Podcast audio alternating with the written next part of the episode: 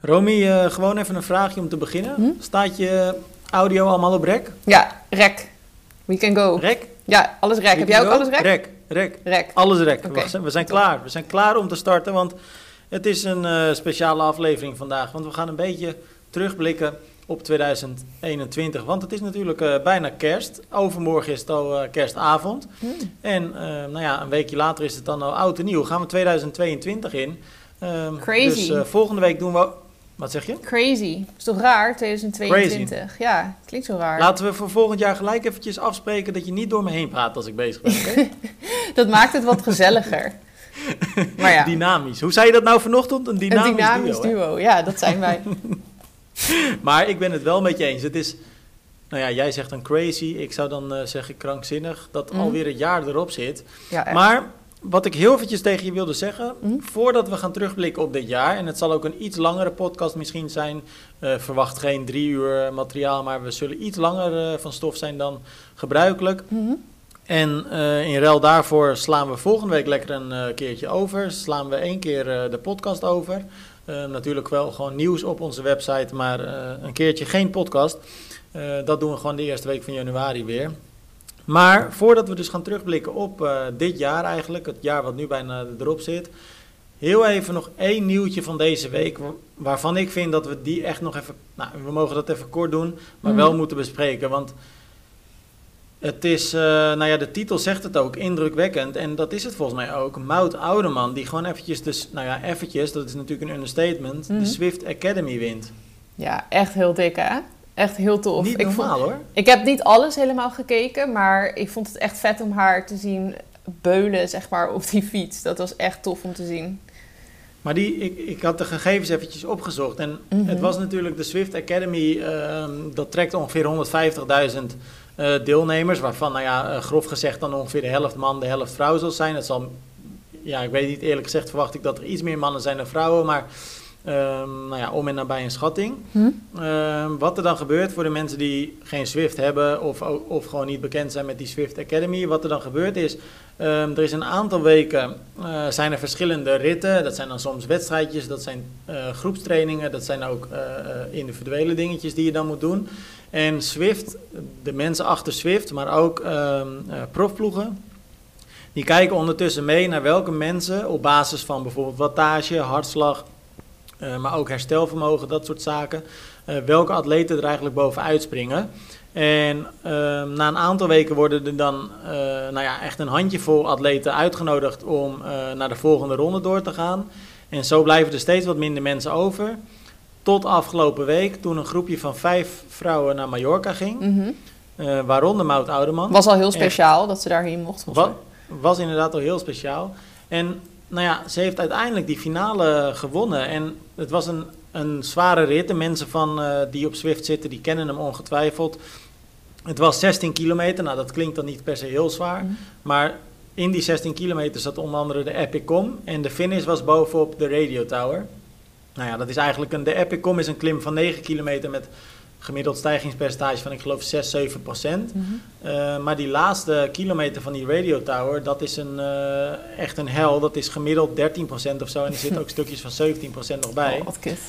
Maar ik heb dus even die gegevens gecheckt. 35 minuten Mhm. deed ze erover. Hartslag 190 Ja, gemiddeld. hoog. En een wattage 4,7. Maar dat, Dat per kilo. Dat is Dat is echt gestoord. Ja, ik moet heel eerlijk zeggen dat een paar jaar geleden, volgens mij was het eigenlijk een beetje toen zo die eh, eerste lockdown kwam van corona en zo. Dus wanneer was dat? 2000. Dat was niet 2020, was dat 2019 alweer? Ik ben helemaal in de war. oh nee, 2020. Eh, nee, voorjaar 2020. 2020. Ja, volgens mij toen, toen kreeg je op een gegeven moment allemaal... Dat, ja, iedereen ging een beetje fietsen binnen natuurlijk. Want er was niet zoveel. Mhm. Er waren weinig wedstrijden. Dus dat, er werd heel veel online gefietst. En ehm, toen zag ik wel eens dingen van, van haar voorbij komen. En ik wist dat zij toen best wel goed deed op die, in die virtuele dingen. Maar ik dacht altijd een beetje van ja, ik vertrouwde het nooit zo, zeg maar, al die dingen, dat virtuele. Ik had altijd zoiets van, nou, dat zal Mhm. wel, want soms kloppen die taxen niet en zo, weet je wel. En dan zag ik dus cijfers van haar voorbij komen dat ik dacht van, nou, haar tax staat niet goed afgesteld, dat klopt nooit. Ja. Maar haar tax stond dus denk ik wel goed afgesteld, dat is nu wel duidelijk. Want hier zetten ze natuurlijk gewoon alles precies gelijk aan elkaar. Eh, Echt een beest. En ja. Mout is natuurlijk begonnen als triatleet en Mhm. eh, maakte wel vrij snel... eh, ze begon ook redelijk laat toen ze 14 was. Ze is nu 18. Ze begon eh, vorig jaar eh, zich echt volledig te richten op het fietsen. En nou ja, door deze zegen pakt ze gewoon een profcontract Ja. bij het vrouwenteam van Canyon Wat vet, Schram. Nou ja, wat moeten we erover zeggen, Romy? Je gewoon dikke pluim, Ja. wel verdiend. En Ja, jammer alleen dat er weer een triatleet overstapt naar het fietsen. Ja, maar goed, dat had ze al gedaan in principe. Dus. Ja, nee, ze, ze, ja, ze was inderdaad al wel steeds meer aan het fietsen. Zij is sowieso Gaat volgens mij echt wel een multitalent. Want ik geloof dat zij ook altijd heel erg goed was in ballet. Dat deed ze voordat ze Oké. triathlon ging doen. Hm. Toen heeft ze op een gegeven moment de keuze gemaakt. Want volgens mij ging dat niet echt samen. Wat ook wel logisch is, want het is natuurlijk zoiets anders. Eh, die flexibiliteit, dat is niet altijd handig, denk ik, om in eh, Nee. an- eh, lange afstandssport en zo te hebben. Maar toen, dat deed ze volgens mij dus ook al heel goed. Toen ging ze triathlon doen. Nou, dat kon ze ook goed. Ze kon goed fietsen. En dat doet ze nu dus nou, op het hoogste niveau. Dat, Ja. dat is echt mooi. Nou, heel, eh, heel netjes. Over, jij zegt jammer dat er dan een triatleet overstapt naar het fietsen. Hm? Ehm, ik zat afgelopen weekend het, eh, ehm, hoe heet het? Hoe heet dat nou, dat crossfietsen? Eh, veldrijden te kijken. Ja. En eh, toen zag ik Shirin van Anrooy eh, weer gewoon, ik Ja. geloof zesde worden of zo, tussen de elite dames. Ja, want ook niet normaal. Die had ik dus even in mijn hoofd toen ik dat inderdaad net ook zei. Maar die stapt niet voor niks over. Die heeft haar plek nee, wel wat een gevonden. talent is dat. Ja. Nou, tof om te zien hoor, die jonge meiden die, eh, die zo succesvol zijn en lekker aan de weg timmeren. Maar één ding is zeker, deze winst van Mout Oudeman is echt een unieke prestatie. Mhm. en, nou ja, Volgens mij is het ook echt leuk om te kijken. Ja, het is een beetje st- stom nu om terug te kijken, want je weet al wie er gaat winnen. Maar ik denk dat het alsnog best leuk is om te zien. eh, Nee, het is hartstikke leuk om te kijken, want ik heb het zelf ook nog even teruggekeken. En ehm, eh, toen wist ik natuurlijk ook wie er ging winnen. mhm. Maar het is echt heel vet, dus dat is echt nog de moeite waard. Als je het leuk vindt, het staat op Triathlon, dus je kunt het, eh, nou ja, die hele rit eigenlijk terugkijken, inclusief commentaar. Ze gaan zo diep Dus, en dat wordt gewoon echt goed gefilmd en in beeld gebracht ook. Dat is gewoon leuk om te zien. Ja, dat is Mooi. echt heel vet. Nou Romy, dat gezegd hebbende, laten we gaan terugblikken dus op eh, 2021. Want Mhm. Het was met het jaartje wel. En ehm, nou ja, we noemden net dan al twee eh, natuurlijk supertalenten die eh, geweldig gepresteerd hebben. Maar dat waren echt niet eh, de enige twee. Tegelijkertijd waren er natuurlijk ook teleurstellingen, zoals dat in de topsport hoort. Dingen die tegenvallen, dingen die jammer waren, wedstrijden die helaas niet door konden gaan. Het was echt Mhm. wel weer een jaar van, van uiterste en van gemixte gevoelens, denk ik. Hoe, hoe, hoe kijk jij terug op het jaar? En dan hoef je misschien niet per se specifiek gelijk dingen Mhm. wat er uitspringt te noemen, maar hoe, hoe kijk je overal terug op het Ik jaar? denk dat het jaar me uiteindelijk heel erg mee is gevallen. Dat klinkt een beetje zo een soort van zwaar of zo. Maar aan het begin van het jaar had ik nog best wel de angst om dingen te plannen en zo. Eh, en het voelt nu ook alsof het heel lang geleden is. Want we gingen toen in het voorjaar, in april of zo, of maart misschien zelfs, gingen we naar Spanje. En dat was toen eigenlijk nog een soort van niet helemaal de bedoeling. Dus dan moest je een beetje voorbij de politie en zo. En eigenlijk was alles nog afgezet. En het mocht eigenlijk niet helemaal. Als ik dan nu terugkijk, denk ik, toen was ik echt bang van gaan er wedstrijden zijn en het voelde allemaal nog zo onzeker. En nu achteraf hebben we wel gewoon echt een heel leuk triathlonseizoen gehad. Dus ja, wat ik zeg, het, het jaar is me meegevallen, zeg maar. Nou ja, jij zegt dat, leuk triathlonseizoen. Mhm. Ehm, daar durf ik wel mijn vraagtekens bij te zetten. En ik moet heel eerlijk zeggen, ehm, Waarom? mij is het jaar eerlijk gezegd een beetje tegengevallen. Oh, maar hoezo dan? Want het, ja, de Hawaii ging dan niet door bijvoorbeeld. En er waren natuurlijk meer races die alsnog eh, helaas geen doorgang konden vinden. Maar er zijn ook veel races wel weer gewoon doorgegaan. Ja, maar er zijn natuurlijk heel veel inderdaad grote races doorgegaan, Mhm. eh, eh, wat ik heel erg eh, tof vind. Mhm. Maar het is natuurlijk wel een feit dat heel veel van die wedstrijden die doorgingen, Mhm. uiteindelijk toch wel in een bepaalde aangepaste vorm doorgingen. dat is veel bijvoorbeeld geweest. zonder publiek of aangepaste format. Ehm, Ook al veel pechwedstrijdjes dit jaar heb ik het idee dat dan het zwemmen of zo niet doorging. precies, heel vaak dat het zwemmen niet doorging Slecht of dat er weer. toch wel wat harde crash, crash, crashes zijn geweest. En ik weet niet, maar als ik naar mezelf kijk, merk ik ook wel dat ik. ehm, ik mis ook wel weer gewoon het echt normaal of zo. En vorig jaar had ik nog een beetje het idee van, nou, volgend jaar eh, zal dat wel weer eh, Mhm. normaal zijn. Maar dat is het dus nog steeds niet. Nee. En, ehm, Maar ik denk ook dat ik heb ook niet echt de illusie dat dat nu in 2022 snel anders gaat zijn. Maar als ik je dit twee maanden geleden had gevraagd, had je er dan ook zo over gedacht?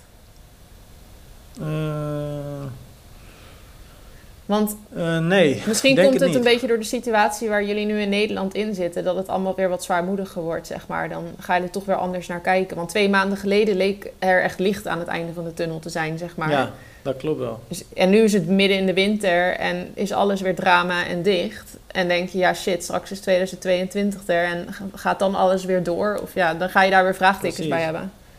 Ja, ja, ja, ja.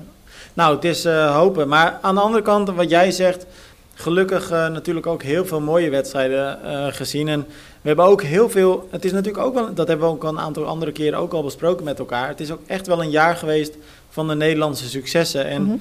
dat heeft me ook wel heel erg positief verrast hoor. Want wat hebben we dit jaar toch mogen genieten van geweldige prestaties. Mhm. Eh, wat zou jij nu kiezen als de mooiste prestatie? Ook al is dat natuurlijk heel erg lastig, en, eh, Ja, maar je hebt ongetwijfeld een persoonlijke voorkeur. Ja, maar dat is in mijn geval is mijn persoonlijke voorkeur nogal groot. Maar als ik dan even doe alsof mijn eh, vriend niet mijn vriend is, dus is even uit nu, dan eh, zou ik zeggen, ehm, dan zou ik tussen twee twijfelen, maar ik denk dat ik dan zou kiezen voor Sarissa die wereldkampioen werd. Oké. Maar en als je, als, je, als je je wel eventjes beseft dat Evert je vriend is, Ja. dan is het natuurlijk Dan Evert. is het dus. Evert die vierde werd op het WK en eh 7,49 iets had. Ja. Ja, ja, ja, ja, ja. En jij? Ik, kan, eh, ik kan ook niet kiezen. Aan de ene kant. eh, aan de ene kant zou ik zeggen de overall prestatie van Maya Kingma, die, ehm, Daar twijfel ik tussen. ja, die heel geweldig gepresteerd heeft. En als kerst op de slagroomtaart natuurlijk nog even de winst eh, in Leeds pakte, WTCS. Mhm. Ehm, tegelijkertijd weet ik ook dat die wereldtitel van Sarissa de Vries, die kwam natuurlijk zo, van zo diep. Mhm. En als je zag hoe zij gesloopt over de finish kwam, hoe hard ze daarvoor gewerkt heeft Mhm. en hoe graag ze dat wilde, Mhm. ook fenomenaal. En als ik Mhm. aan dat moment terugdenk, kippenvel. teleurstelling ook in je achterhoofd die ze had in 2019 was het geloof ik, toen Yvonne uiteindelijk Precies. won. En toen zei Toen ze in de slotfase nog voorbij werd gelopen Ja. door uh, op Yvonne het laatste moment. Ja. Maar weet je, ook Evert, en hij is niet mijn vriend. eh, Nou zeg. eh, dus nee, nee, nee, maar ik bedoel, ik kan er natuurlijk iets objectiever naar kijken. Uh-huh. Ehm, maar dat, ja, het is heel lastig om te zeggen. Maar kijk, mijn, mijn grootste liefde qua triathlon is natuurlijk... de- ja, is, nou, natuurlijk is misschien niet per se het goede woord, maar is long distance. Mhm. Dat vind ik het mooiste wat er is. Ja. Dat is waarom ik ooit van triathlon ben gaan houden en waarom ik triathlon zo tof vind als dat ik het vind. En ik Mhm. geniet elke dag, nu ook van de korte afstanden. Ik geniet geweldig van nou ja, prestaties zoals Maya. Mhm. Maar die, die lange afstand, dat speelt, spreekt voor Ja. mij echt wel tot de verbeelding. En dat is wat ik echt het mooiste Dat vind. magische of zo. Ja, dat Ja, dat magische. maar- En dat is wel voor mij gewoon wat triathlon is. En als ik dan kijk naar Evert, die dan een Nederlands record verbetert, die sinds, wat was het, Ja, 1999 volgens of mij- 97? Ik denk 99 geloof ik. Ja, van Jan van der Marel. Ehm, wat natuurlijk, kijk, Evert had natuurlijk altijd als doel die sub 8. Mhm. Ehm, dat was al. En heel eerlijk, Romy, ik zal heel eerlijk met je zijn. Mhm. Ik heb natuurlijk veel van zijn wedstrijden gevolgd. En heel eerlijk, hij had zijn beste tijd was 8.04, denk ik. 8.04. Ja, hij had één keer 804 en één keer 805 gehad. Precies. En ik, ik dacht eigenlijk, misschien is die sub 8 te hoog gegrepen voor Mhm. hem. En eh, niet omdat ik dacht van oké, misschien is hij niet goed genoeg. Maar ook omdat je net even dat geluk moet hebben met Ja, het weer, met het wedstrijdverloop. En het is echt ook geluk. je hebt zo weinig kansen. Ja. En op het moment dat ik Evert. Wat het ook nog wel mooier maakte toen ik hem uit die wisselzone zag komen van, vanaf de fiets, Mhm. 180 kilometer. Jij dacht ik zag hem rennen. Ik dacht echt dat hij dood, maar dat dacht ik echt hè. Ik dacht echt dat hij Was dood de zonnebrand. maar ik dacht wel echt dat hij dood ging. Ja, was heel Zijn gezicht zag er zo slecht uit. En niet alleen wit, maar ook gewoon, Ja. gewoon moe. ja, zo kijkt hij altijd wel hoor. Ja, maar dit, dit was toch... Ja, het was nu Kijk, jij kent hem beter dan ik, maar dit, ik heb het gevoel dat dit erger was dan normaal. Ja, hij zat helemaal in, zijn element, of in zijn concentratie of zo. Ja, maar nou ja, en dat blijkt ook wel. En, want hij kwam natuurlijk, ja, geweldige marathon. En ja, toen ik hem dan over die finish zag komen, 7,49. Ja, dan is dat voor mij, ik, ik zeg het je heel eerlijk, ik heb er nu gewoon kippenvel van. Mhm. En dan is dat voor mij toch wel het moment ehm, eh, van het jaar. Mhm. En ehm, ook omdat ik daar natuurlijk bij stond, hè, dat Mhm. scheelt ook. Kijk, als ik bijvoorbeeld in Leeds was geweest en Maya daar ja, zag dat is, winnen, dat is heel... dan was het eh, ook specialer geweest. Ja, dat is heel bepalend inderdaad. Maar weet je wat het gewoon het tof is? Al die prestaties bij elkaar. Echt een historisch jaar gewoon. Ja, het was echt een goed triathlonjaar. We hebben het inderdaad best wel vaak gezegd. Of ja, voor Nederland was het ook gewoon een goed triathlonjaar. En ik vind ook, als je internationaal kijkt, vond ik het ook een vet jaar dat er gewoon wat andere namen echt zijn opgestaan. Zoals die Christian Bloemenveld. Dat vond ik echt heel tof allemaal om te volgen wat hij allemaal aan het doen is. En hij gaat nog veel meer doen in de toekomst, denk ik, wat gewoon tof en vet gaat zijn. Hij gaat van Mhm. Reno, denk ik, het vuur aan de schenen leggen. Eh Gustav Iden nou, ik kijk uit naar het moment dat die drie allemaal eh, tegen elkaar gaan racen met nog allemaal andere Ja. toppers erbij. Dus dat vind ik ook heel erg leuk. En bijvoorbeeld zo'n Flora Duffy die gewoon echt na al, al dat blessureleed wat zij heeft gehad, die ook echt topniveau is. Dus het is niet alleen in Nederland, maar ik vond het sowieso wel een verrassend triathlonjaar. En dat komt Vond je, het ook... niet een iets wat, vond je het dan niet een iets wat eentonig jaar? Want ik had wel het idee dat we eigenlijk bij alle wedstrijden zo'n beetje wisten wie er ging winnen. En dat Mhm. Ja. bleek dan ook eigenlijk elke keer correct. Nou, misschien op de kortere afstand vooral dan. Eh, op de langere afstand was het nog wel eens wat spannend, denk ik. Maar ja, nou ja, we maar- wisten eigenlijk iedere keer eh, van oké, Bloemenveld of Eden gaat Mhm. winnen. Ehm, Maar toch eentonig, want ik had niet per se gedacht dat Eden eh, zijn titel zou verdedigen van het WK 70.3. Dat vond ik nog wel, Nee, dacht wel dat Dat kan nog echt wel spannend worden. En het was, ja, soms vond ik de jaren wel eens eentoniger met Frodeno, die dan gewoon alles won. En wat dat betreft is zijn er nu wel twee atleten, sowieso één. Nou, ik denk eigenlijk zowel Gustav Eden als Christian Bloemenveld, die het gewoon Frodeno heel moeilijk kunnen maken. En het is jammer dat die wedstrijd, dat ze het echt met elkaar, dat ze tegen elkaar opnemen, zeg Ja. maar, nog niet ervan is gekomen. Maar ik vind het minder eentonig dan Frodeno, die gewoon dan Kona wint of zo. Ja, of gewoon. Ja. Niet dat Ja. het gewoon is, maar nee, het is toch net even wat anders. Hè? ja. Tegelijkertijd was het ook een heel apart jaar. Hè? Want het was natuurlijk het Olympische jaar. Mhm. Ehm, eh, waarin Nederland eh, natuurlijk geweldig presteerde met eh Rachel Klamer vierde. Eh, Olympische Mixed Relay Team vierde. Mhm. eh, Maya elfde. Echt bizar goed allemaal. ja. Ehm, maar het was dus ook het jaar waarin we ineens eigenlijk een beetje afscheid moesten nemen van de hegemonie van eh, Vincent Louis en ook van Katie Mhm. Severus, die eigenlijk alles wonnen vorig Ja. jaar en dat jaar daarvoor en nu ineens niet meer. Slechte timing hebben die gehad. Maar ik heb dus ook het idee dat die Noren, die waren echt gebrand op goud op de Spelen. Die zijn gewoon op het juiste moment, daar hebben ze volgens mij echt alles op ingezet met dat hele Noorse team. En dat is dan vervolgens gewoon gelukt. Ook met die pakjes van ze, weet je wel, die witte pakjes. Die hebben daar echt... Ja, maar ja, weet je, Romy, dat hebben, dat hebben die andere atleten natuurlijk ook ja, allemaal maar gedaan. toch denk ik dat de Noren het echt goed hebben aangepakt. En volgens mij hebben die ook, ik weet niet hoe dat met Frankrijk zit, maar die Noren hebben volgens mij echt een superleuke teamsfeer en zo. Ja. Ik denk dat het Ja, ook wel ja. helpt of zo, dat die daar echt zo samen dan voor gaan. Ze hebben ook meerdere goede Noren natuurlijk. Ik weet niet. Maar ja, het is in ieder geval, het is wel echt zonde als je zo'n atleet bent die het al die jaren voor de Spelen gewoon top doet. En dan, maar misschien hebben ze ook pech gehad dat de Spelen natuurlijk een jaar verzet zijn. Ja, nou ja, dat blijkt, ja, je zou haast zeggen van wel, want Mhm. nou ja, als je kijkt naar de prestaties van vorig jaar, ehm, wij hebben natuurlijk vaker vooruitgeblikt op die Olympische Spelen vorig jaar ook. En ehm, toen zeiden we altijd van, nou het is wel vrij zeker dat Vincent Louis in ieder geval Ja. de mannenrace gaat winnen. Ja, klopt.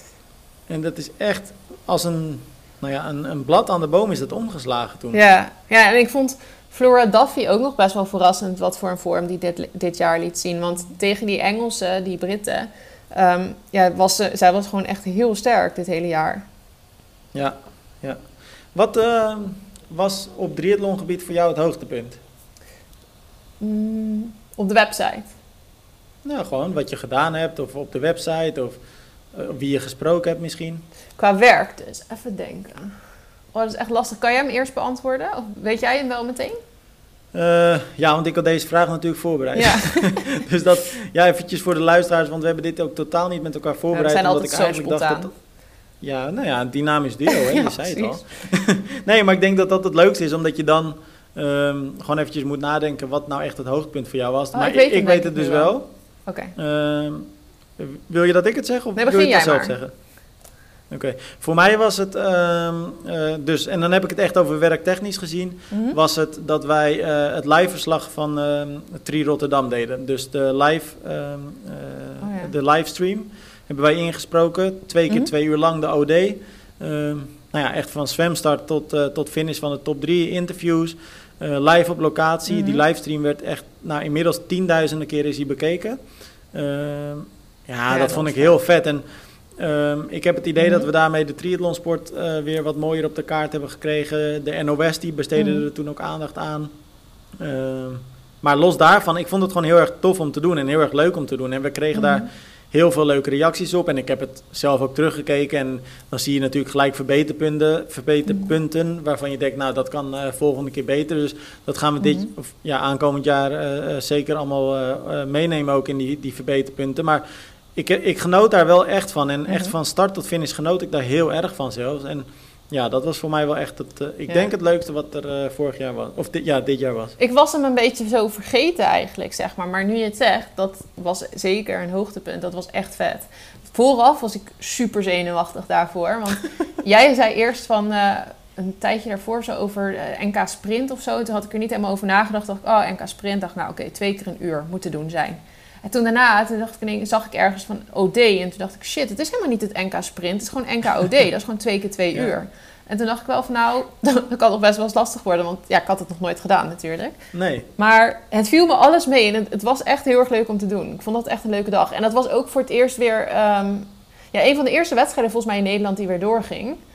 Ja. Dat, voor het eerst weer een beetje zo in dat wereldje stapt hij weer even. Nou, sterker nog, en, en ik herinner me nu, nu jij dat zegt, het was ook echt nog die avond ervoor, of Oh, twee ja. avonden ervoor, dat er ook weer nieuwe maatregelen werden ja, dat was nog heel eh, spannend. eh, ja, de- ja, Mocht er in één keer geen publiek meer. Want eerst zouden volgens mij wel weer een beetje publiek mogen of Klopt. zo.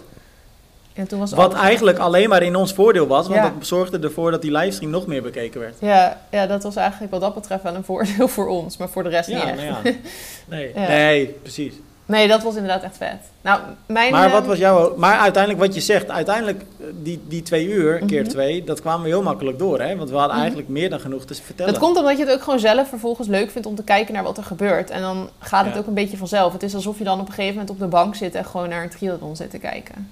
Ja, wat natuurlijk ook heel erg leuk was, is dat dat NK, nou nu uit mijn hoofd denk ik, twee weken voor de Olympische Spelen plaatsvond. en ehm, zowel Maya Kingma als Jorik eh, van Echtdom de titels pakten. Mhm. Eigenlijk als laatste training slash piekmoment richting die Olympische Spelen. En Ja, ja, dat is natuurlijk ook wel tof om dan eh, dat soort eh, eh, dames en gasten eventjes in actie te zien in eigen land. ja en dat de favorieten het dan ook gewoon ma- waarmaken. Dat je dan niet zo'n soort van teleurstelling hebt dat degenen die naar de Spelen gaan net die dag nog niet helemaal in vorm lijken te zijn of zo. En met overmacht, hè? Ja, nee, heel dik. Ja.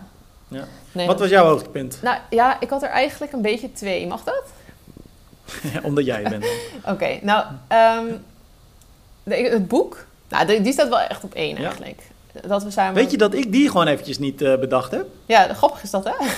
Ja. Ik had het dus met de Het boek, livestream. ja. Maar nou ja, het boek wat we natuurlijk hebben uitgebracht. Maar dat voelt ook een beetje als project 2000, eh, wat is het, 20. Want Ja. toen hebben we er al heel veel tijd in gestoken. Maar dit jaar Vertel even wat voor boek het is. Voor, ja, misschien dat iemand het toch niet weet. Mhm. Ehm, goh, wat is de titel ook alweer? Tri- 40 jaar Holland Triathlon, van pionieren tot Almeerse traditie. Oh ja, ik was even de titel vergeten. Maar het is wel een goede titel. Ja. Nee, maar dat was gewoon echt heel erg leuk om aan te werken. Dus, maar dat, ja, eraan werken heb ik vooral in 2020 gedaan. Maar eh, alsnog dat je dan uiteindelijk al die verhalen bij elkaar ziet, is gewoon heel vet. Dat het eh, met die foto's en zo. En dan ja, die hele opmaak van het boek, dat was gewoon tof.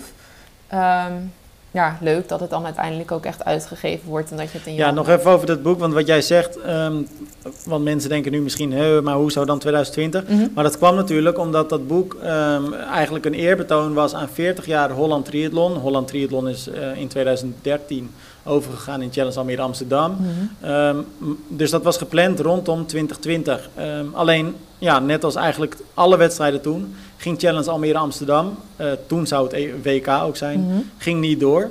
Ehm, ja, toen hebben we dus dat boek ook gewoon logischerwijs een jaar doorgeschoven naar 2021. Mhm. Maar toen hadden we er al heel veel werk natuurlijk in zitten. Wat het natuurlijk ook nog wel lastig voor ons maakte, Romy. Mhm. En dat zal je wel beamen. Want op het moment dat Challenge Almere Amsterdam 2020 werd gecanceld, waren wij denk ik voor driekwart klaar met het boek. En eigenlijk hoefden we nog s- de spreekwoordelijke puntjes op de i te zetten om het helemaal af te maken. Nog een paar interviews, nog een paar achtergrondverhalen, Mhm. that's it.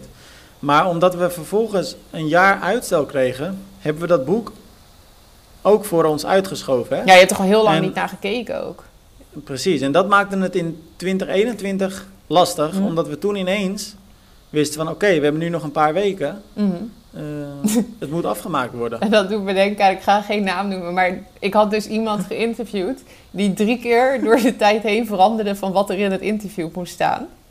De ene keer moest het worden, Wat ook logisch is. de ene keer moest het worden, ik ga dit jaar wereldkampioen worden. En toen had ze niet zo goed getraind. En toen moest het worden, ik word volgend jaar wereldkampioen. En toen had ze volgens mij nog steeds niet zo goed getraind. En was het, ik kom ooit terug om het goed te doen in Almere. Of- Ja, zeg gewoon wie het is, dat is toch hartstikke leuk. Het is toch geen Oké, Nederlander. het was dus. uh, Catherine Walter, Duitse. het veranderde Heeft zij uiteindelijk meegedaan? Nee toch? Nee, nee, maar volgens mij is ze helemaal niet meer zo goed aan trainen, denk ik, of zo. Dus daarom, ik denk dat ze het had gezegd en dat ze dacht van, nou, dan motiveer ik mezelf om weer hard te gaan trainen. En dat ze toen dacht van, nou, Ja. met die pandemic en zo, het lukte allemaal niet. En toen dacht ze, doen we het een jaartje later. En volgens mij ondertussen heeft ze het, de verwachtingen een beetje bijgesteld. Maar ik zie haar op Instagram ook heel veel een soort van, nou ja, seksshoots. dat is een beetje overdreven, maar een soort licht erotische fotoshoots online zetten, joh. Oh? Nou, dan moet ik er toch ja, eens het een is misschien een beetje opzoeken. overdreven, maar dan staat ze zeg maar met de broek half op de heupen en eh, in Oh. een BH en best bijzonder. Oh, dit heb ik allemaal totaal gemist. Ik ga eens kijken. Straks even kijken. Hm, misschien kan ik er wat eh, inspiratie uit opdoen. Want ik ben natuurlijk ook aan het trainen, dus misschien over een paar maanden dan kan ik dat soort shoots ook doen. Dat was eigenlijk ook nog een van mijn hoogtepunten, dat jij gewoon het trainen nu weer opgepakt Dat hebt. is bizar, hè? Gisteren appte je me gewoon, ja, ik kan even niet reageren, want ik ben aan het fietsen. was even aan het spinnen. dat is ook nog wel Hey, een je- ding. Wat is je tweede hoogtepunt? No- Los van het Ehm, boek dus. Eh, oh ja, nou ja, dat is misschien een beetje een gek hoogtepunt of zo. Maar ik vond het heel erg leuk dat ehm, Maya in. Wanneer was dat? Volgens mij begin 2021, begin dit jaar. Volgens mij stuurde ze me op een gegeven moment een bericht van. Oh, ze het er eens over hebben. Over ehm, of we een soort van dat we me gaan volgen richting eh, Olympische Spelen. Richting of ik Oh, daar ja. überhaupt heen mag en zo. De Olympische. Ik weet niet meer hoe we de rubriek hadden genoemd. Iets van. Ja, Maya onderweg naar de Maya Spelen. ging maar richting Olympische Spelen. Ja, zoiets. En ehm, toen zijn we daar dus mee begonnen. En toen, nou, in het begin denk je dan nog van... dan moeten we hopen we en zien of ze het uiteindelijk haalt natuurlijk. Ik vond het van haar heel dapper trouwens dat ze dat deed. Want ik, vind het, ik zou het zelf Ja. best eng vinden om zoiets zo heel hard op te zeggen... terwijl je het vervolgens nog wel moet gaan doen. Ehm, Mhm. En toen kwam er natuurlijk die hele discussie. Ik zit nu even te denken over welke wedstrijd dat ging. Volgens mij Hamburg of zo. Waar ze dan Hmm. eigenlijk zich had geplaatst, maar doordat het dan geen officie- door de corona of zo was het niet helemaal geldend. Het was gedoe, maar misschien zeg ik het nu niet goed. Maar toen was het heel twijfelachtig of ze zich zou plaatsen. Toen uiteindelijk heeft ze daar echt voor gevochten en ja, heeft ze zich dus officieel gekwalificeerd. Later trouwens won ze Leeds, dus toen was het sowieso wel dik duidelijk. Maar ik vond het heel erg leuk dat we haar toen die hele periode hebben gevolgd. Het waren leuke interviews ook sowieso om te doen. En dat ze het uiteindelijk dan ook gewoon echt deed. Dat vond ik wel vet. Mhm. Maar Maya Kingma werd natuurlijk ehm, in de triathlonverkiezing eh, sportman, sportvrouw van het jaar. eh, eh, of sportatleet, triatleet van het jaar. eh, gekozen als sportvrouw. Mhm. Ehm, dat is ook wel een hele terechte conclusie toch? Want zij is Mhm. een, een jaar lang zo consistent geweest. Ja, Sarissa de Vries trouwens ook. Mhm. Ehm, maar een hele terechte keuze wat dat betreft toch? Ja, als je kijkt naar, de, naar het WK ook gewoon, de World Triathlon Series waarin ze top presteerde, leads die ze won. En ik vind gewoon haar opmars heel vet. Hoe ze, Ja. ja. hoe ze in één keer tot, ja, of in één keer, hoe ze al die jaren door is blijven strijden en tot dit niveau is gekomen. Dat is gewoon heel leuk. Dan, Ja. maakt het gewoon inspirerend om atleten te volgen die dat, eh, ja, ik weet niet, vind ik gewoon leuk. Dus ik vond het ook heel erg leuk dat we ja, zo met haar meekeken en dat het uiteindelijk lukte. Ja. Ik zit nog over dat boek na te denken. Weet Mhm. je, het was natuurlijk ook hartstikke tof dat de burgemeester en de wethouders van Almere het zo'n prachtig boek vonden. Ja, zeker. Ja, absoluut. Dat eh, was nog tijdens de, tijdens de wedstrijd. Tijdens de challenge inderdaad. was nog hebben we dat, eh, hyper druk voor mij, want ik was een verslag aan het soort van schrijven en ik was Evert aan het coachen. En nou ja, ik weet niet of iemand mij wel eens langs de kant heeft zien staan tijdens zo'n wedstrijd, maar dat, dat slaat nergens op. Ik zak echt in elkaar van ellende gewoon en stress. Eh, tenminste, vooral in dit soort situaties als het een soort van goed gaat en spannend is. Maar, en toen moest ik nog dat boek ondertussen ook doen. Dus ik was toen helemaal van, ah, Maar jij hebt ehm, toen 8,5 week geslapen hè, na die wedstrijd. ja man, wat een stress. Hey, ik ehm, zit ondertussen ook nog na te denken over ehm, het NK in Rotterdam dan. Mhm. Weet je wat daar ook nog gebeurde? Nee. Dat sla-incident. Ja, en eh, World Triathlon anticipeert erop, want ze gaan strenger worden. Ja, ze gaan strenger worden hè? Ja. Nou, er wordt ook wel, want we hebben, er, we hebben het er daarna nog wel eens over gehad. En het schijnt wel, veel atleten klagen er ook over dat het internationaal ook gewoon veel gebeurt. Dat er eh mappen worden uitgedeeld met zwemmen. En niet altijd alleen maar een klap die per ongeluk is, maar ook gewoon echt oprechte klappen die gewoon expres worden uitgedeeld. Ja, maar dat tijdens. Rotterdam, dat was gewoon echt een soort Rico Verhoeven eh, versus eh, Remy Bojaski, joh. Ja, dat, dat was niet per ongeluk. Dat was echt opzoeken en een vuist erin slaan, zeg maar. Ja. Ja, het is, Ja, het is nog steeds bizar dat daar trouwens niks mee gebeurd is. Vind ik, maar goed. ja, want iedereen weet gewoon wie het is. Ja, ja het- ik vind het echt ongelooflijk dat dat is goedgekeurd, dat gedrag, zeg maar. Je- maar oké. Je krijgt van mij eh, 50 euro als jij nu vertelt wie het is. Nee, ik ga dat niet doen. Dan heb ik straks ook zo'n vuist tegen mijn neus. Ik- als jij mij nou, nou 10 euro biedt, dan vertel ik het gewoon. 10 euro? Jij bent echt goedkoop. Ik verkoop gewoon mijn ziel voor 10 euro. Nee, we moeten, als we, het- als we zeggen, Nee, nee, we gaan nee, het dat- zeggen, gaan we het ook niet eh, met de eindejaars eh, borrel Nee, nee, nee, maar dat was, dat was, natuurlijk, een, dat was natuurlijk een flauw Zo grapje. heilig dat gaan zijn we ook zeker, wel eh, weer. Dat gaan we zeker... Nee, maar Maar dat is als ook helemaal iemand niet aan nou ons. Maar, 200 euro biedt, dan wil ik er nog eens over nadenken. maar ik sluit me wel helemaal aan bij wat jij zegt. Het is natuurlijk heel bijzonder eh, dat daar nooit wat mee gebeurd is. Wij hebben de mail- mails gezien die naar teamcompetitie zijn gegaan. Mm. Waarin heel duidelijk door verschillende atleten is gezegd... joh, het gaat om deze atleet. Mm. Wordt hier wat mee gedaan? En dat, dat gebeurt gewoon niet. Nee. Ja, deze atleten, hè, want het is nog wel niet helemaal duidelijk. Eh, we hebben de Bonjaski, noem jij het, of hoe heet die man? Van één iemand gezien. Maar die ander was volgens mij ook niet helemaal eh, helder bezig. Niet dat je dan eh, je vuist op iemand mag inslaan. Maar het waren er wel twee natuurlijk. Waar twee vechten hebben Ja, twee schuld, ja. zeggen ze toch? Oh, dat vind ik wel heel mooi gesproken. Ja, hè? dank je. Oh, ehm, ondertussen komt er een ehm schaaktoernooitje tussendoor. Jij bent ook maar druk. Even. Tim, die is de hele week al druk met... eh, oh ja, vorige week met autoraces. Nu dus met darten, schaken en... Wat nog meer? Kijk, Romy, je hebt het natuurlijk... Kijk, want er komt inderdaad nu... Er wordt nu een set gedaan, want ik ben op dit moment ook een schaaktoernooi aan het doen. Oh. Maar ehm, ik ga natuurlijk niet zetten nu, want ik kan niet Nou ja, volgens mij ben je al wel aan het nadenken over wat je wil gaan zetten. Je bent niet heel Maar- helder meer. Maar ik zit ondertussen vanavond, eh, ga ik ook weer even voor de buis, want Mhm. dan is het darten. En je hebt het gisteren gehoord, hè, Raymond van Mhm. Barneveld. Dit is het walhalla van de dartsport. Ja, maar ik snap nu dus ook waarom. Want ik heb het verder helemaal niet gekeken. Maar jij stuurde dat filmpje van de opkomst. En ik denk dat we daar toch misschien eens naar moeten kijken of dat met triathlon ook niet anders kan. Ja, Gewoon ja. iets meer muziek, iets meer feest. Maar weet je waar ik zo hard om moet lachen, Romy? Ik vraag me gewoon af wat jij ervan vindt, want jij hebt natuurlijk helemaal niks met die dartsport. Mhm. En ik maak daar natuurlijk een grapje over. Ik vind het gewoon leuk om te kijken, maar dat is ook alles. Mhm. Daar is alles mee gezegd. Maar wat vind je nou van die Barneveld, Mhm. die dan twee jaar geleden aankondigde te stoppen? Vervolgens ook gewoon een soort, ik weet niet waar, volgens mij was het Ahoy of zo, maar het was in ieder geval ergens een hele grote hal afhuurt. Om dan een soort showdemonstratie te geven als laatste gebaar naar zijn eh, fans, die daar dus ook gewoon voor betalen. Ja. En dan vervolgens gaat hij nu gewoon weer wedstrijd spelen. Ja dat, ja, dat is wel apart. Maar hebben atleten, ik zit nu te denken aan welke atleet, maar dit klinkt heel bekend of zo. Er, zijn wel, er is wel eens vaker geweest dat mensen meerdere keren zo'n soort afscheid doen en zo. Volgens mij ook wel eens rocksterren die dan zeggen dat ze ermee stoppen en dan Ja, dat gebeurt best wel vaak hoor. concert. Het zal Ze wel financieel interessant zijn. Ja, of hij ging zich gewoon vervelen en dacht ik ga toch eens terug naar het Walhalla. Nou ja, wie weet waarmee Sebastian Kienle volgend, of over twee jaar dan gaat komen. Hè? Want die heeft natuurlijk ook zijn pensioen aangekondigd. Maar misschien komt hij ook gewoon weer keihard terug dan. daarna. Wie heeft zijn pensioen aangekondigd? Want hij viel even weg. Kienle, Sebastian Kienle. Ja, maar dat duurt nog twee jaar. Die, die doet zijn afscheidstour ook. Ook uitgebreid. Ja, nee, tour. precies. Dus nee, maar daarom zei ik, volgens mij verstond je me dan niet. Ik zei, wie Nee. weet wat hij dan over twee of drie jaar ineens voor comeback gaat maken. Dan verlengt hij het nog twee jaar. Ja, ik heb het idee dat Kienle dit echt heeft gezegd om zichzelf een soort van eh, schop onder de kont te geven. Denk je?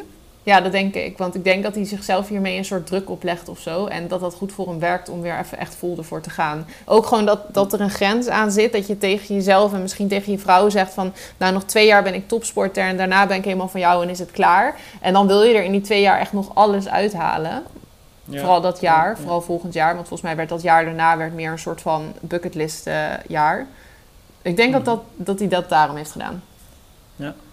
Hey Romy, een lastige vraag weer. Hm. Ehm, wat, wat zie je als misschien wel het meest bizarre moment van het jaar? Ehm, heb jij hem weer paraat? Dan kan ik weer denken. Ja, ik heb hem paraat. Oké, zeg maar. Wat ik eh, echt heel bizar vind als ik daar weer aan terugdenk, ehm, is Remco Grasman die van zijn fiets werd beroofd. Oh ja. Hij eh, reed in, volgens mij was het Emmeloord ergens, Mhm. eh, op zijn tijdritfiets, een dure fiets. En werd van achter door een auto eigenlijk voorbij geraasd. Die auto die eh, stopte voor zijn eh, neus, waardoor hij in de remmen moest, zo hard dat hij ten val kwam. En vervolgens werd zijn fiets in, eh, door twee mannen van zijn benen eigenlijk losgerukt, want hij lag nog aangeklikt, zeg maar. Mhm. En dat, die, bus, die fiets werd in dat busje gegooid en ze reden weg. En nou ja, ze lieten hem eigenlijk verbouwereerd achter. Ehm, ik heb hem toen gesproken, na afloop, een dag daarna. Mhm. En hij was een dag daarna nog steeds, nou ja, eigenlijk op zijn zachtst gezegd in shock. Mhm. Ehm, Dat vind ik wel heel bizar hoor. Ja, dat gewoon in Nederland. Verwacht je echt niet. Nee. Ja, en ook echt in de polder, hè? Niet Mhm. een drukke stad of zo. Ja, dat is echt eng. Ja, daar moet je niet veel over nadenken. Maar goed, ik heb, ik heb dat echt nog nooit gehoord, ook zo'n verhaal in Nederland. Nee. Ik ga hem eens een keer een berichtje sturen of daar, of daar nog iets uitgekomen Je zou denken dat als hij... Hij heeft dit dan nu dus een keer meegemaakt. Dan zou je denken dat dat soort gasten vaker in actie komen. En dat wel eens vaker dus doen. Maar ik heb verder nooit Ja, zoiets of dat ze het echt in een split second besloten hebben. Dat ze ineens dachten van wow, dat zal wel een dure fiets zijn, laten we Ja. het gokken. Ja, want als dit nog eens een keer ergens anders is gebeurd... Nou ja, misschien luistert er nu iemand en die denkt... Ja, dat is zo. Maar volgens mij zouden we dat dan vast wel hebben meegekregen al. Dan, ja... Dus ik vind het heel gek dat dat gewoon even één keer dan... Had hij gewoon heel veel pech of zo, volgens mij. Ja, Sowieso. ja bizar zeg. Sta je daar ineens zonder fiets. Ja. Doodeng. En jij? Heb je al iets? Ja, eigenlijk niet. Ehm, ik zat te denken, ik vond de tree battle vond ik vet. Dat Frodeno het zo goed deed, ondanks dat hij best wel hard viel. Dat vond ik Ja. karakter en Oh tof. ja. Maar dat is niet per se, wat noemde je het nou, het meest bizarre moment of zo? Nou ja, het was natuurlijk wel een hele bizarre challenge eigenlijk, hè? Die, Ja. die eh, Tri Battle Royale. Het was natuurlijk ook iets wat we nog nooit eerder gezien hebben. Mhm. Ja, nee, dat was... Hetzelfde als Maarten van der Weijden, die bijvoorbeeld een thuistriathlon doet. Dat was natuurlijk ook iets, Mhm. iets nieuws van de afgelopen twee jaar. Ja, Ehm, Dat was- Hebben we vanuit triat- triathlon nog aan meegedaan. Eh, ik herinner me trouwens dat... dat was Ja, 2020. ik heb met Evert samen toen die 180 kilometer Ja, gefietst. maar was dat ook mee. 2020 of was dat 2021? Volgens mij, volgens mij was dat 2021. Ik- ja, want, ja? ja? tuurlijk. Want dat was eh, niet aan het begin van de lockdown. Oh, ik weet dat eigenlijk even niet meer. Wacht, ik ga het googlen. Ik haal sowieso door corona een beetje nu, doordat het al twee jaar duurt, is een beetje verwarrend allemaal. Ja, maar in 2020, januari, want het was op een dag of voor mijn verjaardag, geloof ik. En toen was er dus nog geen eens een lockdown, joh. Hm. Was sowieso heel leuk. Ja, dat, 9 januari van dit jaar. Oh, Twee oh ja, dagen het was voor mijn inderdaad verjaardag. echt... Ja, dat was het. Ja, nee, dat was heel leuk. Ook leuk dat hij daarna, want ik heb hem daarna toen gesproken... en toen was hij ook best wel snel gewoon bereikbaar... nadat hij dat, eh, Ja. die uitputting Ja, dat. En het was gewoon hartstikke leuk om te zien dat wij eh, natuurlijk toen ehm, ehm, die groepsrit aanhaakten als triathlon. En dat er heel veel profatleten met ons, of eigenlijk beter gezegd met Maarten van der Weijden, maar daardoor ook met ons, eh, meereden. En dat we heel veel contact tijdens die ritten met elkaar Mhm. allemaal hadden. Dat we daar nog hele leuke content omheen gemaakt hebben. Dat was leuk. Ehm, ik vond dat wel een, eh, ook een, een speciaal moment. ja, dat was wel even de triathlonwereld samen. En dan vooral door die rare tijd, zeg maar, was dat gewoon echt leuk. Ja. Tof. Rare tijd, eh breng me gelijk op zijn finishtijd, 9.26. Mhm. Ja, dat zegt eigenlijk niks, hè. Nee, want dat was ook met Steeren, toch? Hij reed in een groep. Welke We verder- reden toen 4 uur 30. We reden 4 uur 30 Ja. over 180 kilometer. Dat zal ik van mijn leven lang nooit halen. Niet om eraan af te doen natuurlijk, want je zit wel die hele tijd binnen op zo'n fiets. En dat maakt het ook juist weer ellendiger. Maar eh, dat was natuurlijk niet helemaal... eh, Eigenlijk was het best wel easy. Maar dat heeft hij zelf volgens mij toen ook gezegd in dat interview. Hij zei toen ook wel Klopt. van, dat kun je natuurlijk niet eh, vergelijken met op de weg. Maar volgens mij gaat hij het niet echt meer kunnen doen, want hij is helemaal geblesseerd volgens mij in zijn knie en zo. Nou, ik weet niet. Hij gaat die 200, 200, Ja. 200 doen nou, hè? Ja, maar gaat hij dat ja, wandelen dan dus of zo? Of, Ja, maar Romy, heel eerlijk. Mhm. Ehm, ik heb er heel veel respect voor. Maar het is toch eigenlijk te gek voor woorden dat hij dit gaat doen. Dit is Ja. toch echt, dit, dit is echt je lichaam kapot maken. Ja, ik vraag me inderdaad wel af of het nog heel verstandig is of zo. Want ik, ik vind het Nou, heel mooi dat hij het... Nee, dat, vraag ik me inderdaad dat ook niet af. Je, Ik dat vind weet het, je heel goed, ja. Ja, ik vind het heel mooi dat hij het voor het goede doel doet. Want hij haalt iedere keer echt mega veel geld op. En hij, het is voor de sport superleuk ook. Voor triathlon Ja. dat is he- heel goed. Hij zet het ermee op de kaart. Want iedereen is geïnteresseerd in Maarten van der Weijden. Of je triathlon nou kent of niet. Maar of het voor zichzelf of het voor hemzelf nou heel slim is wat hij allemaal aan het doen is. Want een tijdje terug ehm, was die, had, vertelde hij dus dat hij geblesseerd was. En dat hij niet meer mocht hardlopen. En toen ging hij volgens mij iedere dag daarom... Misschien zegt het verkeerd, maar volgens mij ging hij iedere dag 10 kilometer wandelen of zo. Toen dacht ik, ja, dat zal Ja. de dokter toen ook niet per se in zijn achterhoofd hebben gehad. Dat je dan... Het is wel, ik denk wel dat hij echt verslaafd is aan het extreme. Mhm. Dat lijkt me wel eh, lastig. Ja, ik zou denken van, wees voorzichtig met je lichaam. Als het, eh, Ja. ja. Wat dat betreft was het ook wel weer een jaar van de extreme. hè. Mhm. Ehm, we hebben natuurlijk heel veel extreme uitdagingen gezien. Mhm. Ehm, ja, dan is er eigenlijk maar één vrouw waar we niet omheen kunnen volgens mij. En dat is Irene, Irene Kindergim. ja, en ze deed het afgelopen weekend dus weer. Ja, en we begonnen deze podcast met te zeggen dat 2021 natuurlijk een jaar van uiterste was. Hè? Positief en negatief. Mhm. En dat geldt ook voor, voor Irene, want zij heeft heel veel succesvolle tochten gehad. Maar ze heeft ook, eh, nou ja, twee hele grote Ja, teleurstellingen dat gehad. Namelijk twee keer niet het Pieterpad gelopen. Ja, twee keer haar grootste doel, denk, eh, haar grootste doel dit jaar, denk ik ook. Dat heeft ze dan uiteindelijk niet gehaald. En Ik vind dat wel heel vet dat ze dat toen die eerste keer dan deed en dat ze dan op moest geven, maar dat ze het dan zo snel nog een keer ging doen. En ja, wel heel sneu dat ze dat uiteindelijk op moest geven. Maar ik heb wel het idee dat zij dat nog een keer gaat proberen gewoon. Dat moet haast wel, Dat toch? zal wel. Volgens mij is er gewoon iemand die bijt zich daar helemaal in vast. En die, eh, Trouwens, ook eh, in ons boek, hè, Irene Kinnegem, want ook winnares van Challenge Almere. Ja, toen heb jij haar gesproken, hè? Ja, ja, was een leuk interview. Ook een hele aardige vrouw, hè? Maar ik verwacht Mhm. haar niet meer echt terug in de triathlonwereld. Jij wel? Nee, volgens mij is zij gewoon echt van het ultralopen nu. Volgens mij maakt dat haar ook gewoon echt super gelukkig. Want zij ziet er altijd echt dolblij uit als ze dat doet. Zij ook op die foto's altijd. hè? Ja, ik zou er niet zo uitzien als ik dat... Ik zou het niet kunnen ook, maar ik zou ook zeker niet zo kijken. Ik zou heel zagrijnig Nee. kijken. Nee, ik heb natuurlijk die 100 kilometer eh, toen gelopen. Mhm. Eh, vorig jaar was dat. En ik zie dan weer foto's van Irene ook afgelopen weekend voorbij komen. Dan heeft ze 160 kilometer eh off-road door de blubber heen gecrossed met, ik geloof, iets van 5000 hoogtemeters in totaal. Mhm. En dan zie ik na afloop een foto. En dan denk ik bij mezelf, maar zo zag ik er na 20 kilometer niet eens meer uit, joh. Ja. ja, ik weet niet of zij een beetje overdreven, maar... Ik weet niet of zij heel goed kan faken voor de foto's of dat het serieus de hele tijd zo is, maar ik snap er niks van. Nee, heel... Ja, je, hebt, je had ook altijd van die wielrenners, hè, dat hoe moeier ze werden, hoe meer ze gingen lachen. Maar dat schijnt Ja. dan ook dat dat in je hoofd werkt, hè? Ja, Kipchoge is daar heel erg van. Die zegt altijd dat als je lacht, dat je dan eh, je beter gaat voelen. Ja. Kipchoge, Ja. ook weer zo'n man van, van dit jaar. maar dat is niet dit jaar. Ja, tenminste, dit jaar was hij ook wel weer top natuurlijk. Maar was vorig jaar van de sub 2, toch? Of niet? Van die sub 2 inderdaad, maar dit jaar heeft hij natuurlijk de Olympische Spelen gewonnen. Ja, dat is dan wel weer even next level. Ja. Nou, Hey, ik heb ook nog een vraag voor jou, want jij zit alle vragen te verzinnen. Ja, dat is eigenlijk altijd zo, hè? Jij laat mij altijd een beetje... Ja, jij hebt een heel lijstje bedacht van tevoren, wat ook dus niet met mij gecommuniceerd wordt. Dus ik moet alles maar even on the spot tevoorschijn halen. Maar als jij nou terugkijkt op dit jaar, want jouw jaar, volgend jaar, als we dan even vooruit kijken, gaat voor jou een heel ander jaar worden. En we hebben eigenlijk nog helemaal nooit besproken in de podcast waarom. nee, dat klopt. Dus misschien moet je uitleggen Eh, maar- waarom. Ja, want wat is je vraag? Nou, als je nou gaat zeggen dat je Challenge Rood gaat doen, dan is dat echt een domme opmerking.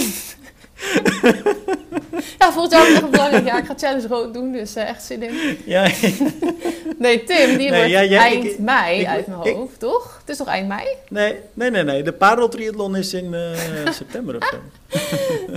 Laat dit Nee, klopt. Nee, ehm, ja, voor mij gaat het natuurlijk een heel bijzonder jaar worden voor volgend jaar. Mhm. Eind, sinds, eigenlijk sinds eind dit jaar is het natuurlijk wel heel bijzonder eh, eh, voor mij, maar ook voor eh Suus, mijn vriendin. Mhm. Ehm, want ehm, we hebben dat inderdaad nog niet in de podcast besproken. Suus is zwanger. Dus ik word vader. Ja, superleuk. En superleuk, verrassend, hè? ja, je verrast me ermee. Ehm, eind mei, inderdaad. 20 mei uitgerekend. Dus ehm, ja, wat je zegt, het gaat een heel Dus- ander jaar worden. En ehm, ik denk... eh, ja, we zijn erop voorbereid, dus dat scheelt. We hebben Mhm. natuurlijk de flexibiliteit van ons werk, allebei, dus dat scheelt ook. Mhm. Tegelijkertijd ga ik natuurlijk ook rood doen eh, in juli. Mhm. Dus dat is dan ongeveer zes weken later, als alles een beetje zeg maar, volgens eh, de planning verloopt. Dat zal niet helemaal ideaal zijn. Ehm, maar puur hierover gesproken kijken we er natuurlijk heel erg naar uit. Het is ons eerste kind, dus we worden allebei voor het eerst eh, ouder. Mhm. En ehm, ja, speciaal. Ja, superleuk. Super Ja, we hebben En- toevallig volgende week, ehm, eh, 30 december, ehm, hebben we de 20 weken echo. Dus, eh, dus dan is ook precies, op 31 december is het precies 20 weken. Dus dat is wel heel erg grappig. Precies eh, de helft. En Maar ze heeft echt eh, nog geen buik, hè? Want ik wil wel een keer een foto als er dus een buik ontstaat. Maar als ik het, want ik vraag Tim ongeveer iedere week van, is er al een buik? Of ik vraag het aan Suus, af en toe. Ja, Maar is er nou een buik? nee, maar kijk, Suus is natuurlijk is hartstikke slank, net als jij. Dus dan Nou, eh, niet net als duurt ik het allemaal hoor. wat langer. Wat zeg je? Net als ik. Als ik een keertje, ik, heb, ik, ben, ik lijk soms drie maanden zwanger halverwege de maand gewoon.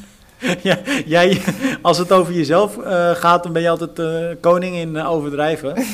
Maar oké, Suus is, laat ik het dan op Suus alleen betrekken. Suus is echt hartstikke slank. Ehm, dus het duurt allemaal wat langer. Maar je begint nu wel echt een klein beetje een buikje te zien. En ehm, de verloskundige had wel gezegd dat je... Nou, eigenlijk de groei gaat vanaf nu wel echt redelijk snel, qua baby ook. Mhm. Ehm, Wat voor dus fruit ik is het verwacht nu? wel. het is een paprika. Een paprika. Dat is, echt, dat is toch Ja. bizar dat je dat dan nog niet ziet eigenlijk? Ja, dat is heel Gek, hè? Ja, heel apart inderdaad. Ja, we hebben zo'n app inderdaad, want mensen denken nu een paprika.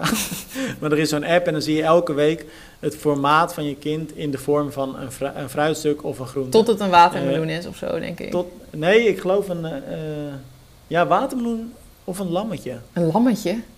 Ja, ik zag een lam, want ik was even door. Waarom noem je ik dan niet gewoon een baby? Waarom zit dan een Ja, lammetje noemen? Ja, ik heb geen idee, maar de raarste dingen kwamen voorbij. Ja. Maar we zijn echt begonnen als, ik geloof, eh, rode bes of eh, bosvrucht, weet ik, ja, dopert allemaal. Oh, ja. Dus er zit, eh, er zit voortgang. Ja. Maar ik ben, ook, ik ben nog steeds ook heel benieuwd welke hobby je gaat opgeven. Of het schaken wordt, darten, gamen, triathlon, lezen, Harry Potter een- dat- lezen. Ja, maar dat is dus echt een probleem in mijn leven. Hè? Want ik vind echt veel te veel dingen leuk. Mhm. Heb ik altijd al gehad. Ah. Eh, Darten met een baby kan op zich, moet je wel goed gooien. lezen kan ook, schaken kan ook. Ja, lezen, dat is wel Eh, veilig. het- nou ja, trainen kan ook. Ja, in Dus zo'n wandelwagen. eigenlijk eh, komt alles goed. En, en trouwens, Suus kan de zorg op zich nemen. Ja, en natuurlijk, ja, die regelt het toch wel. Ik neem aan dat ze je ontziet, zeker als jij straks die wedstrijd hebt. Nou ja, dat is dus wel echt zo. Het wordt natuurlijk ehm, geboren echt wel in de ja, hoogseizoen eigenlijk Mhm. van de triathlons. Ehm, en rond die periode reis ik ook weer de hele wereld over om, eh, om verslag te doen van veel wedstrijden. Normaal zou ik in het weekend van 20 mei eh, bij de Championship natuurlijk zijn. Mm.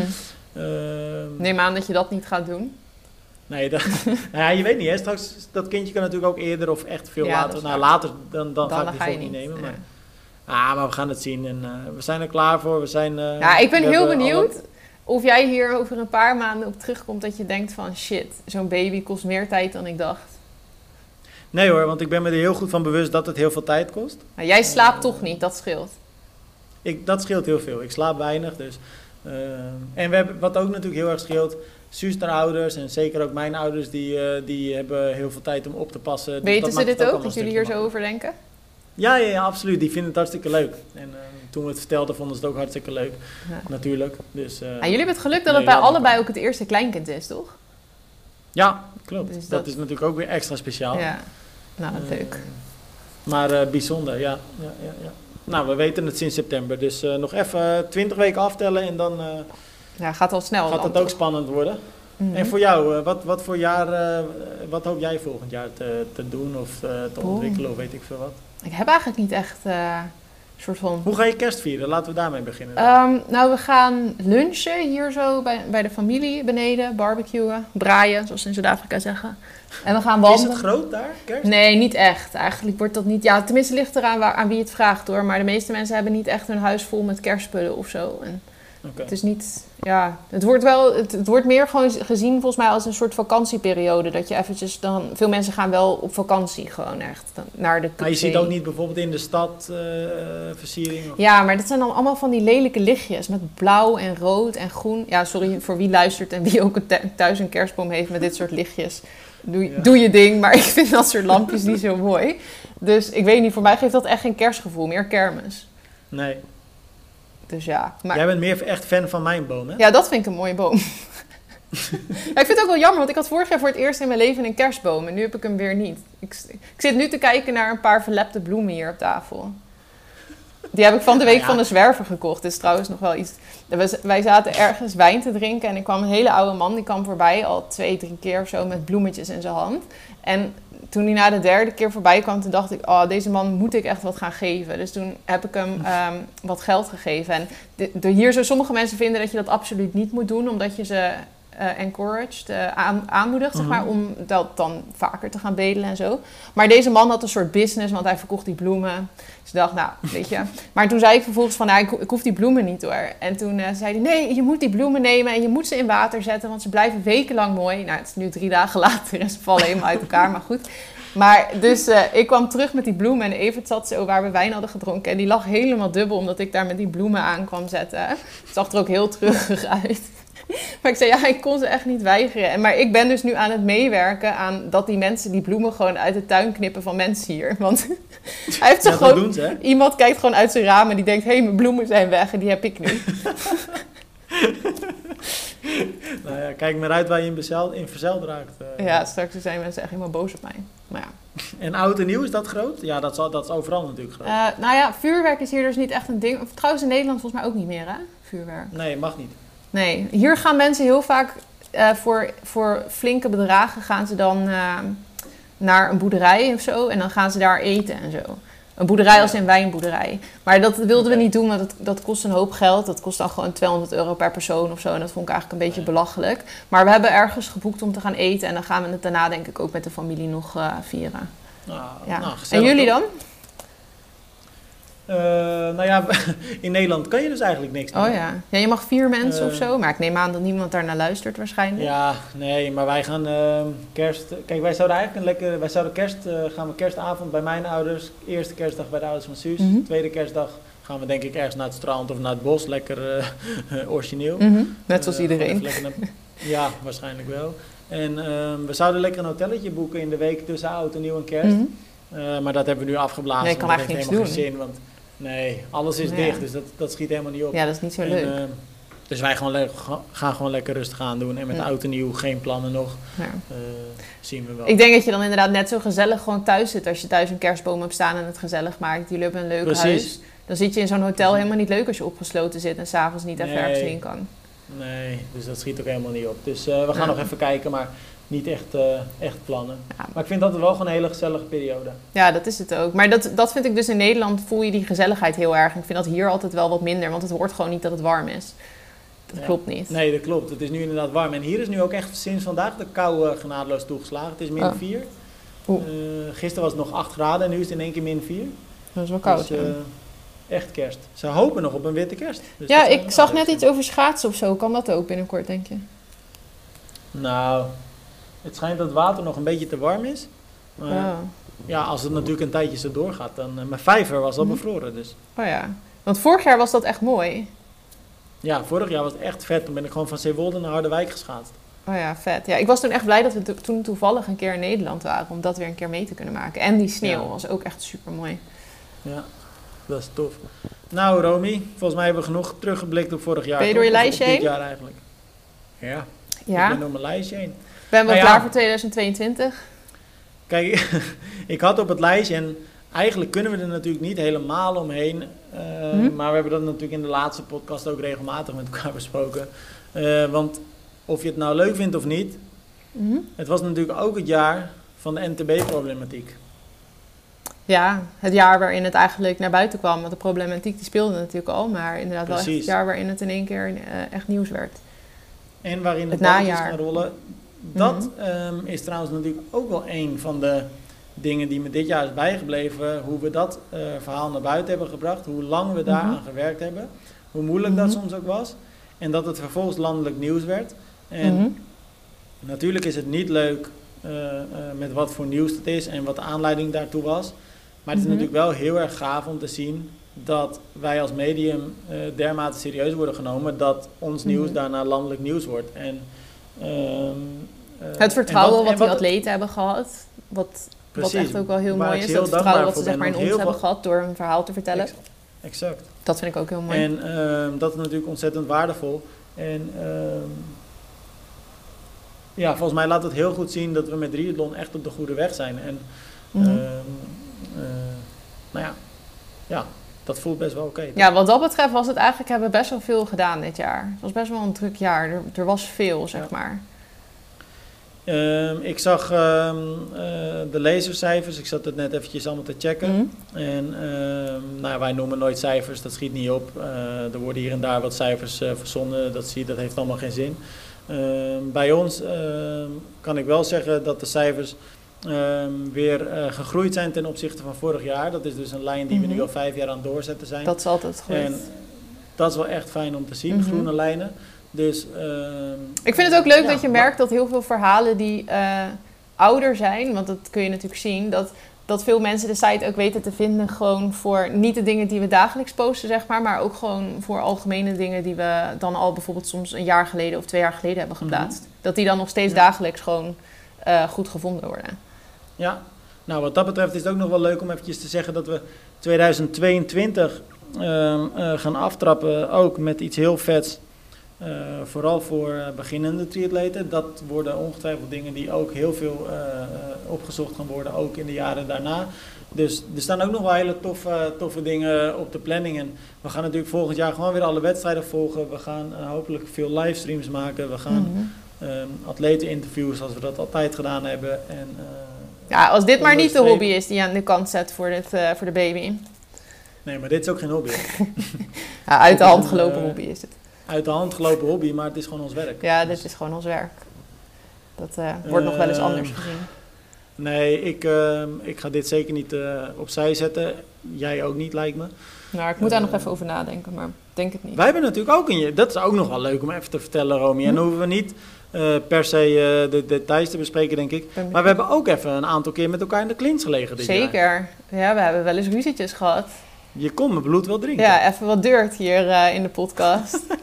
Nou, maar dat is ook wel goed. Aha. Het is natuurlijk, omdat jij zegt van ik hoop niet dat je deze hobby opzij gaat zetten. Mhm. Ehm, eh, wat, wat mensen natuurlijk niet altijd zien, denk ik, ehm, en wat best wel leuk is om te delen, zo aan het Mhm. eind van het jaar, is dat wij er volgens mij, kijk, ik spreek voor mezelf, maar ik weet eigenlijk zeker dat ik ook voor jou kan spreken. We zitten er natuurlijk allebei met veel passie in. Mhm. en, eh, Het is ons hele leven. werk.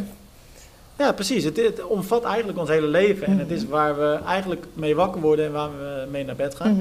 En nou ja, we hebben dus regelmatig met elkaar discussies. eh, Mhm. in, in de positieve zin van het woord. Ehm, en soms gebeurt het dan dat eh, eh, ja, zo'n discussie eh, uitmondt Mhm. in... Dat Tim gewoon een een dis- mening heeft die niet klopt, bijvoorbeeld. Wil je deze discussie nu echt? Nee joh, ik loop maar wat te lullen. Nee, maar het is, ehm, eh, het is niet zo dat wij natuurlijk altijd hetzelfde denken over iets. Wat ook Mhm. maar goed is. Ehm, maar dat heeft wel een aantal keer gebotst ook. Nou, eigenlijk één keer echt gebotst. Ja, het heeft één keer echt gebotst. Maar we hebben wel eens vaker discussies natuurlijk. Dat, eh, maar dat is toch ook wel goed, denk ik. Dat we... En het is Ja, goed dat het uiteindelijk allemaal uitgesproken wordt. En dat, het dan, ja, dat je het dan daarna ook gewoon weer eh, kan vergeven en vergeten allebei, zeg maar. Hebben we heel romantisch gedaan, hè? Bij de Van der Valk. Van der Valk, Valk, diner- met een broodje kroket. Ja, dineetje. Broodje kroket. Ja. nou, Maar mag ik ook dan even, want als jij nu toch alles heel eerlijk gaat vertellen. Ik kreeg dus ook een Sinterklaasgedicht van Tim dit jaar. Ik zal niet alles zeggen wat erin stond. Maar hij had ook Ja. een rijmpje gemaakt over deze situatie. Dat ik alweer met mijn handen stond te zwaaien bij het UWV of zoiets. Daar heb ik wel heel hard om moeten lachen. maar Romy, Ja, onder de streep hebben we gewoon eigenlijk heel veel lol toch met elkaar. Ja. Dat is toch wel zo? nou ja, altijd eigenlijk gewoon natuurlijk. Eigenlijk wel. Zeker. Ik ga toch één, ik, ik vind het toch wel een hilarisch verhaal. Laten we hem daarmee afsluiten. Oké. Dat, ik, dat kan nu wel. Ik vind Krijgen we dat dan eigenlijk ruzie in de podcast nu? Met wat je nu gaat Nee, nee, nee, absoluut. Nee, Oh, zeker oké. niet. Zeker niet. Ik weet zeker dat jij ook stuk gaat. Wat dan? Eh, maar misschien is dat nog wel het meest hilarische, maar ook gênante moment van 2021 voor ons. Oh, ik- Omdat ik net van de valk zei. ja.